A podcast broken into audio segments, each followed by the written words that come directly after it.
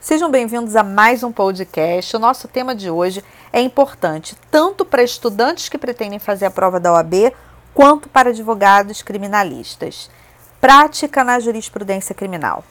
Você não imagina o quanto esse tema é uma grande deficiência daqueles que estudam e daqueles que aplicam o direito penal e o processo penal. Isso porque é muito comum na faculdade você se centralizar principalmente na dogmática.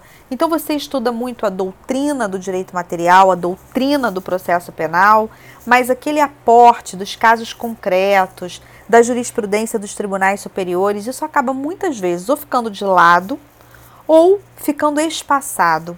Ou seja, você estuda esse tema, às vezes em um quarto período da faculdade, depois você volta ao tema no sexto período, no décimo período, e você acaba esquecendo ou você acaba não colocando aquilo em prática. Por que isso é prejudicial? Porque na hora que você vai desenvolver uma tese defensiva, seja em uma prova da OAB, seja na prática da advocacia criminal, você tende a não ter o conhecimento do amparo que aquela tese que você está desenvolvendo tem no STJ, no STF. Seja porque você não tem o pleno domínio de todas as súmulas que envolvem as duas matérias, seja porque você não tem o hábito da leitura de informativos. Então, hoje eu gostaria de dizer para você o que é importante, no que você deve focar a partir de agora. Claro que a leitura de informativos é essencial. Lógico que é muito bom você ativar as notificações, cadastrar o seu e-mail e ser avisado a cada informativo do STJ e do STF. Mas entenda que isso não basta. É importante que você faça um estudo aprofundado da jurisprudência e a gente percebe, inclusive, em termos até dos treinamentos, dos cursos que existem voltados para a área criminal, uma certa deficiência nessa questão mais prática em termos jurisprudenciais. Justamente por isso, e aí lá a gente vai ter a possibilidade de aprofundar como o tema merece ser aprofundado, nós teremos eh, em meados de novembro o lançamento do curso de prática na jurisprudência criminal onde eu vou trabalhar cada assunto, todas as súmulas existentes, todas, sem exceção do STJ e do STF, inclusive mostrando aquelas que estão superadas, por que estão superadas.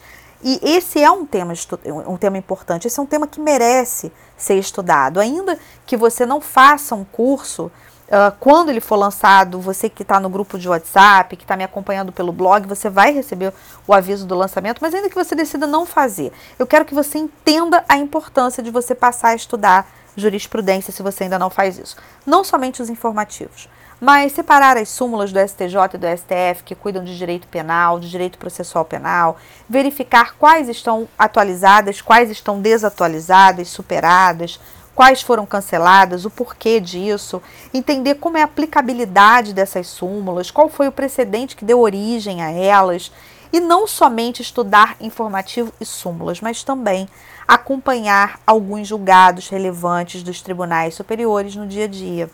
Nós temos também algumas ferramentas que podem te ajudar muito. No STJ existe a pesquisa pronta, em que você pode pegar alguns temas ali, conhecer a fundo como o STJ se manifesta sobre eles.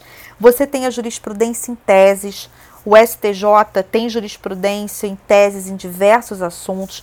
É o caso de concurso de crimes, de crimes sexuais, de execução penal, do Estatuto do Desarmamento e de tantos outros. Então, lendo a jurisprudência em tese, separe pelo menos uma por semana para que você possa fazer essa leitura, você começa a ficar mais ambientado, entender como funciona é, o, o posicionamento do STJ e do STF dentro daqueles temas.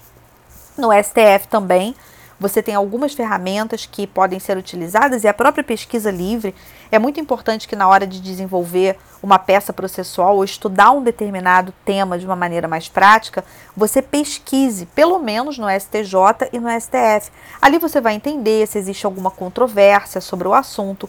Então fica aqui essa dica, espero que você siga a partir de agora. Vá lá em stj.jus.br, stf.jus.br Faça o seu cadastro, caso você ainda não tenha, ative as notificações e comece a se organizar para que você coloque em dia o seu entendimento, principalmente no âmbito do STJ, faça a leitura da jurisprudência em tese. Mais uma vez, foi um prazer estar aqui com você. Caso você ainda não esteja me acompanhando nas redes sociais, vá lá no meu Instagram, sempre tem muita coisa nova de conteúdo, arroba professora Cristiane Dupré. Um grande abraço e até o nosso próximo podcast.